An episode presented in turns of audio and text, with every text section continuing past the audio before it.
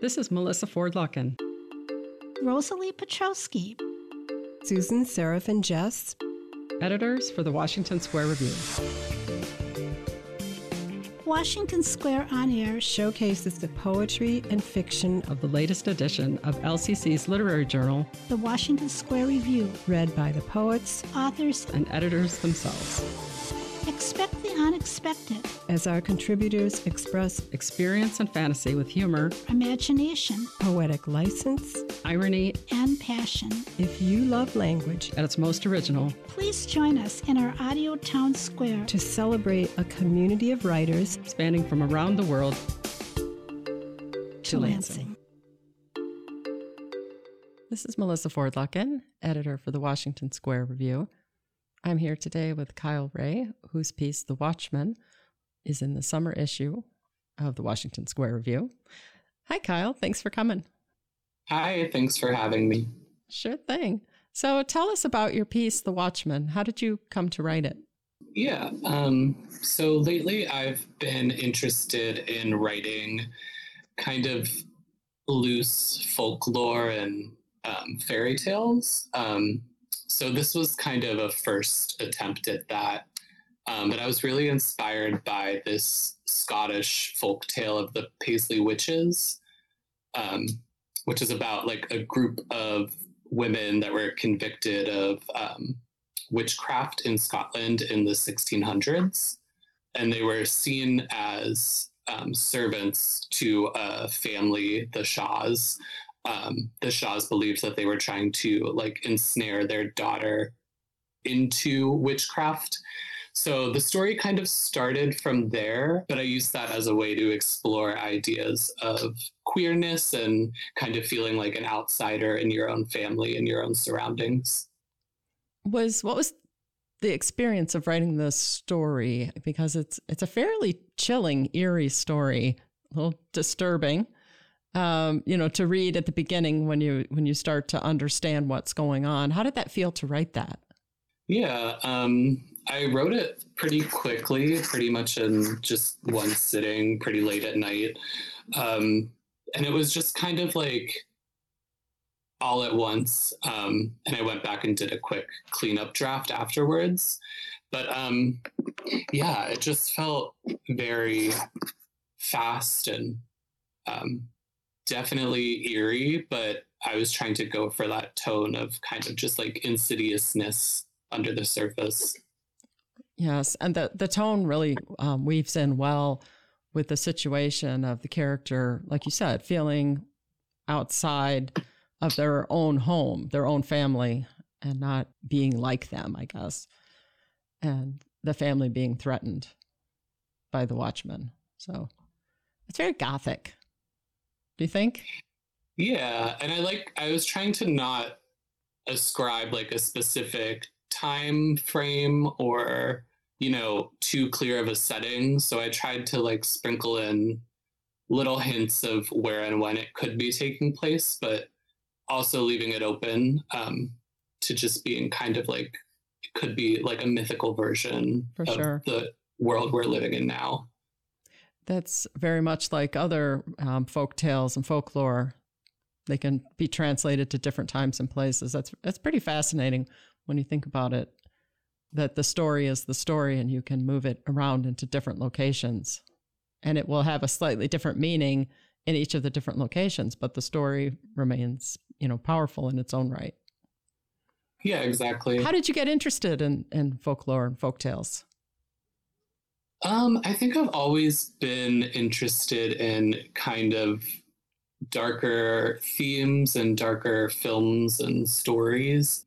I love any twist on like a grim fairy tale ever since I was younger. I've always been like a big Tim Burton fan. And so things like that have always inspired my writing. Um, I just feel like I'm just now allowing myself to kind of lean into that aesthetically. Mm-hmm. But this is the first story that's kind of exploring that Good. aspect of my creativity. That's exciting. What do you think was holding you back before?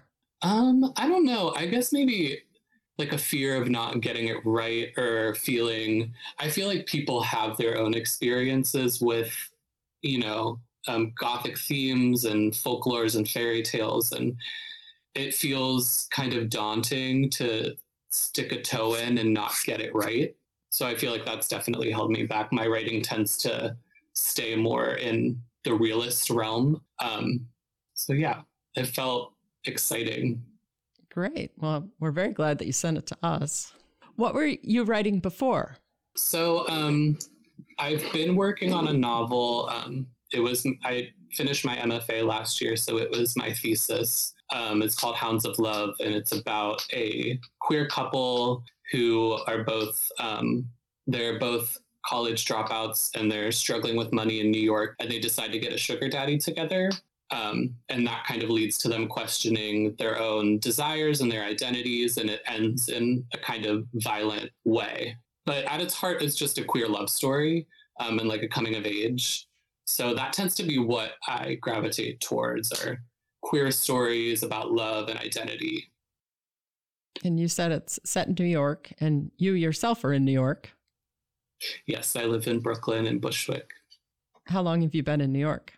Um, so I moved here in 2020 in July during the pandemic. That's um, a crazy time to move. it was very weird. I came um, for grad school. I got into the new school in 2020. And at the time when I was admitted, we didn't know if it was going to be in person or not. So I just ended up moving just in case. We were all Zoom classes for my first year. So I technically didn't have to move. But um, I don't know. It was a cool time to come to the city. I mean, everything was weird and all over the place. And I was an essential worker. I worked at Target and that job transferred with me when I moved from home. So it was weird to see like I'd be alone on the subway going to work most days and like when the museums reopened the first time I went to the Met like it was just me and my partner alone in the galleries which is never going to happen again so it was just an eerie time so true city. that it would yeah. that that's never going to happen again that must have been right. a really intense experience you said home. So where did you move from? Um, I'm from Northeast Ohio. So I'm from a smaller city called Youngstown, which is like about an hour south of Cleveland. And you went to Youngstown State? Yes? I did, yes. Talk a little bit about that. So, because you went from a very small school to a school in a big city. You know, what was that like?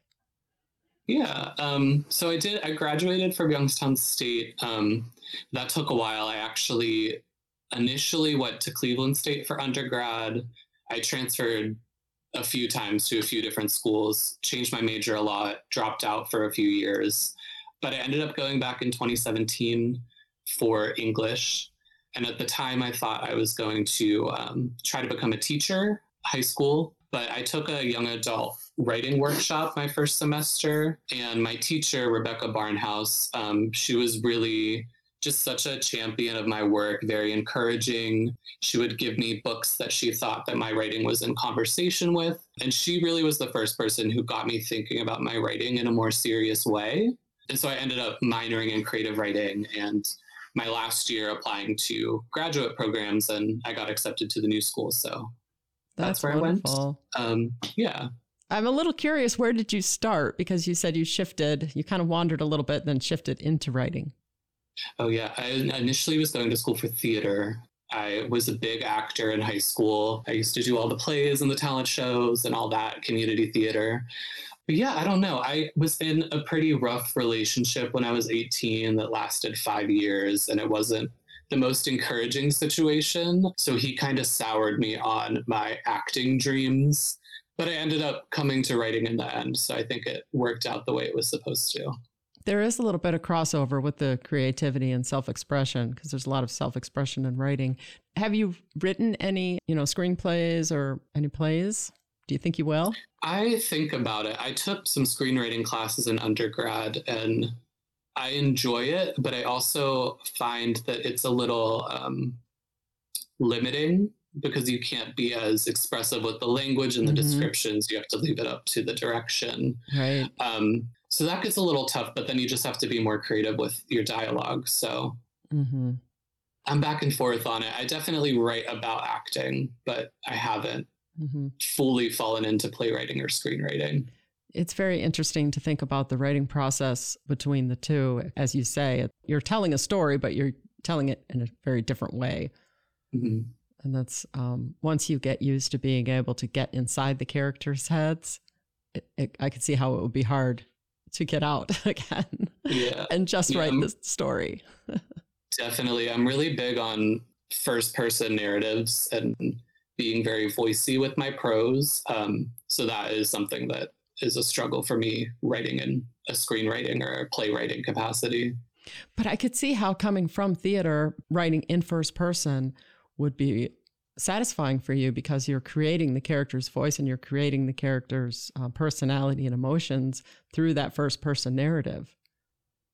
Yeah, for sure. It definitely feels more immersive and kind of like I get to play pretend and hmm gets me in the mind of my characters more. Yeah. I know that you uh, work at the Greenlight bookstore. I'm curious about that. Tell us what that's like. Yeah. Um, so I've had a lot of weird jobs since moving to the city. I worked at Target when I moved here, which was a nightmare. Um, but then I worked at a couple parks. I worked at the Highline in Central Park, just doing like visitor services stuff. Um, and then eventually I got a job at the Strand, which that experience led me to Greenlight, which I've been with for a few months now. Um, but it's interesting. It's just like a neighborhood bookstore towards downtown Brooklyn. So we get a lot of families, um, but there's a lot of celebrities that live in the neighborhood. So like one day Maggie Gyllenhaal came in looking for Joan Didion books. Like it's a very weird group of customers. But we do have a lot of great literary events that happen in store and offsite. Um, and those have allowed me some great networking opportunities with different authors, different agents.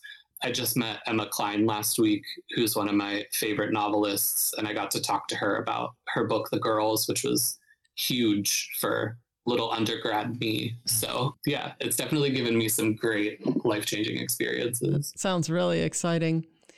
It's an independent bookstore, yes? Mhm. Mhm. Yeah. And do, does the bookstore specialize in any kinds of books or is it just general books? It's pretty general. Um, definitely a larger fiction selection than anything else, but it's pretty broad for how small the store is. Um, they definitely like to champion local voices. So we do a lot of events with local authors, and we have, um, we're big about carrying small press. We have independent press displays, and we'll do independent press events too. That sounds great. So, where is this bookstore so anyone who's listening can come and check it out? Yeah, so it's in um, Fort Greene in Brooklyn. It's 686 Fulton Street. It's right off the C train. So, yeah. Nice. Um, so, I'm really curious. You, you said that you've you described having worked at very different kinds of places since coming to the city. How have the jobs contributed to your writing or maybe gotten in the way of your writing? Um, so, I mean, being in grad school and working two jobs was a nightmare, but I got through that. Um, definitely hindered my free time, but I feel like it also gave me more of a drive for my writing of just being like, you know, I'm giving all of my time in my day to these things that are just helping me pay my rent. But I have this specific thing that means something to me that I'm working on for myself. And it just gives me more, um, yeah, I guess, push to work on my writing. Um, definitely working in the parks gave me a lot of people watching and a lot to write about, just getting to know the different people in the different neighborhoods of the city. Um, working in the high, in the High Line in Central Park, I was all over Manhattan. So just all different kinds of tourists and locals talking to me on a day to day basis, and just wild experiences to write about. Yep. I would think, as someone who was experienced with theater, you would be able to hear the different accents and observe the facial expressions and kind of soak those in, and then save them up and use them when you're you're writing your own stuff. Oh yeah, for sure. That's very cool. You mentioned nightmare at work a couple times, so I'm very curious. Are there anything any things that stand out that perhaps did make it into a story, or maybe will in the future?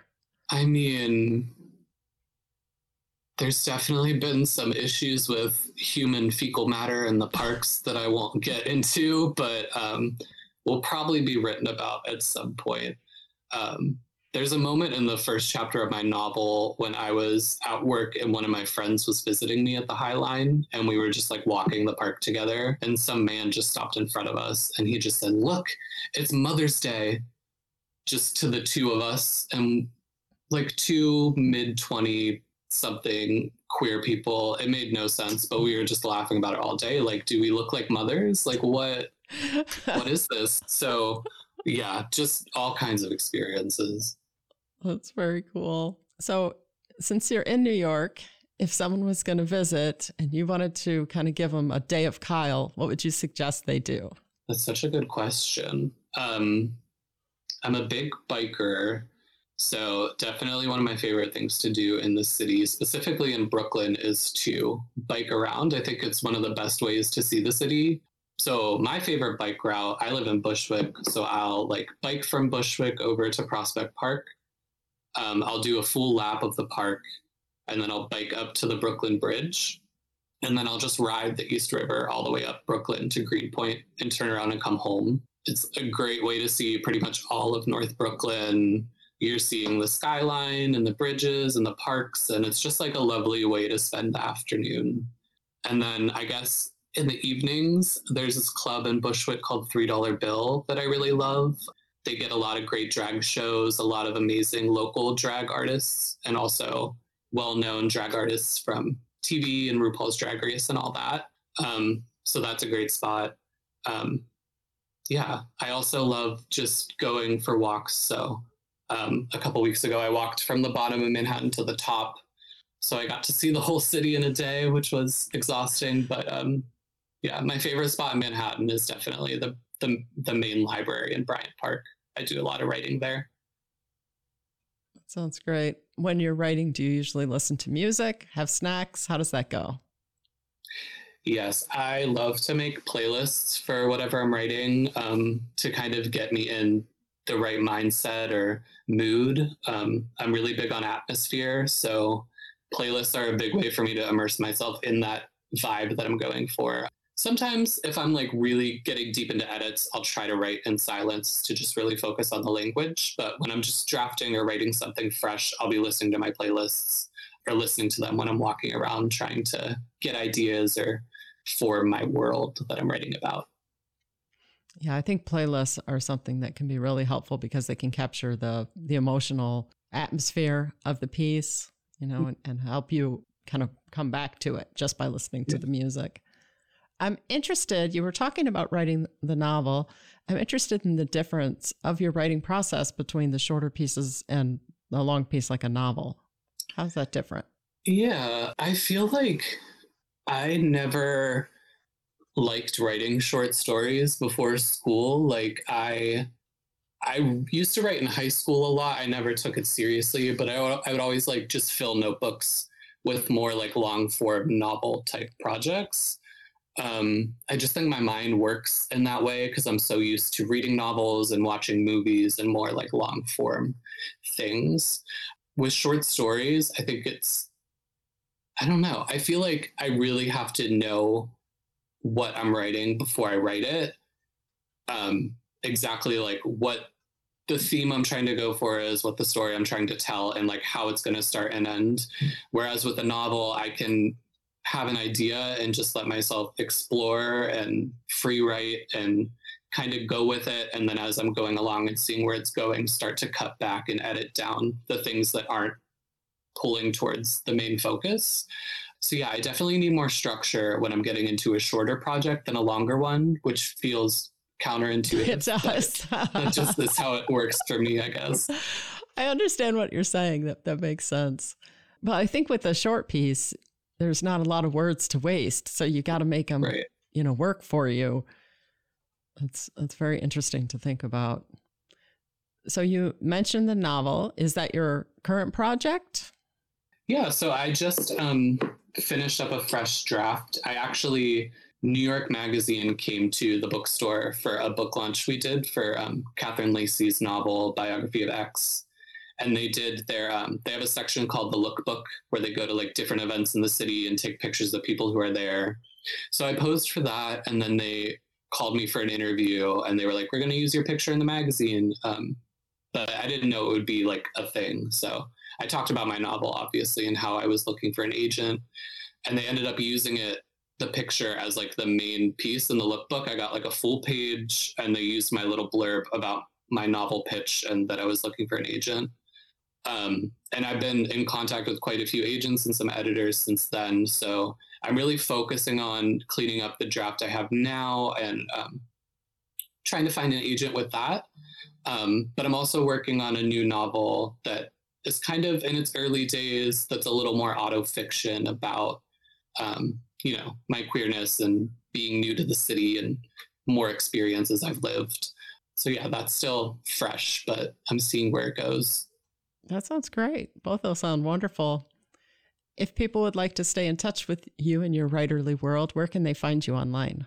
Yeah, so um, I am on Instagram and Twitter. My Twitter is at a queer Aquarius, um, and my Instagram is at KJREA, which is just my first and middle initial and last name.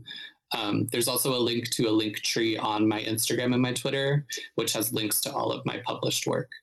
Awesome. That sounds great. So if people follow you, they can see when your book comes out so they can get their exactly. own copy. Beautiful. Well, thanks. Greenlight. Yeah, that's right. so thanks a lot for joining us today.